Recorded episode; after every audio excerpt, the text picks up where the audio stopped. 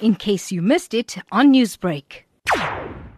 Post democracy in South Africa, there's every attempt being made to bring the country together. As you all know, South Africa is made up of so many racial, cultural, linguistic groups. And unfortunately, there are so many different campaigns that are going about putting people in compartments and silos. And by doing that, it's causing immense pressure. Will these campaigns that are based on race, will it actually cause more harm?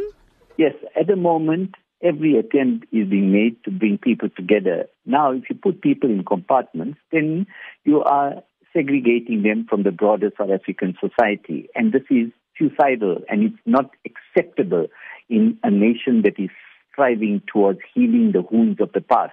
Now, Dr. Govender, in the same vein, the 160th anniversary of the arrival of indentured slaves to South Africa was also commemorated this week. Is this not a campaign that polarizes as well? The 160 year anniversary of the 1860 indentured laborers is not a polarized campaign. It is basically an opportunity for the broader South African society to pause and reflect on the remarkable journey that these people, uh, our forefathers, have made from India to come to South Africa and chose not to go back after indenture, but to remain here and make South Africa their home.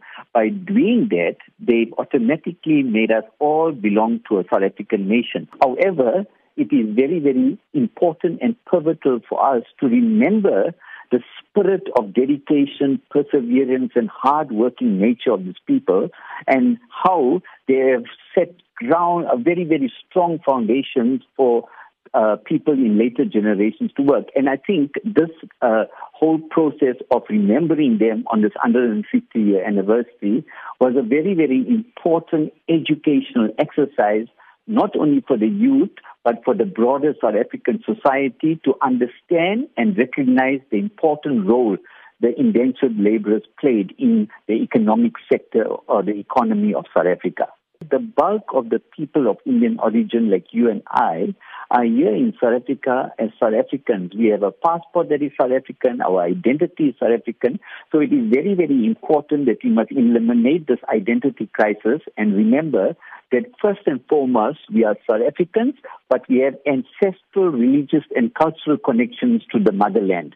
Because the f- more we polarize and, and create an impression that we are still uh, thinking of ourselves as Indians, then the rest of the country cannot embrace us because we are making it automatically that we do not belong to this country. We need to be patriotic towards South African. We need to sing a common national anthem. We need to stand under a common South African flag and experience the national symbols of South Africa as true South Africans.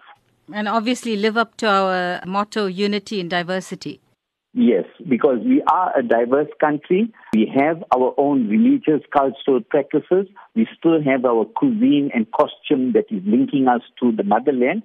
But at the end of the day, we are South Africans first and foremost. Newsbreak, Lotus FM, powered by SABC News.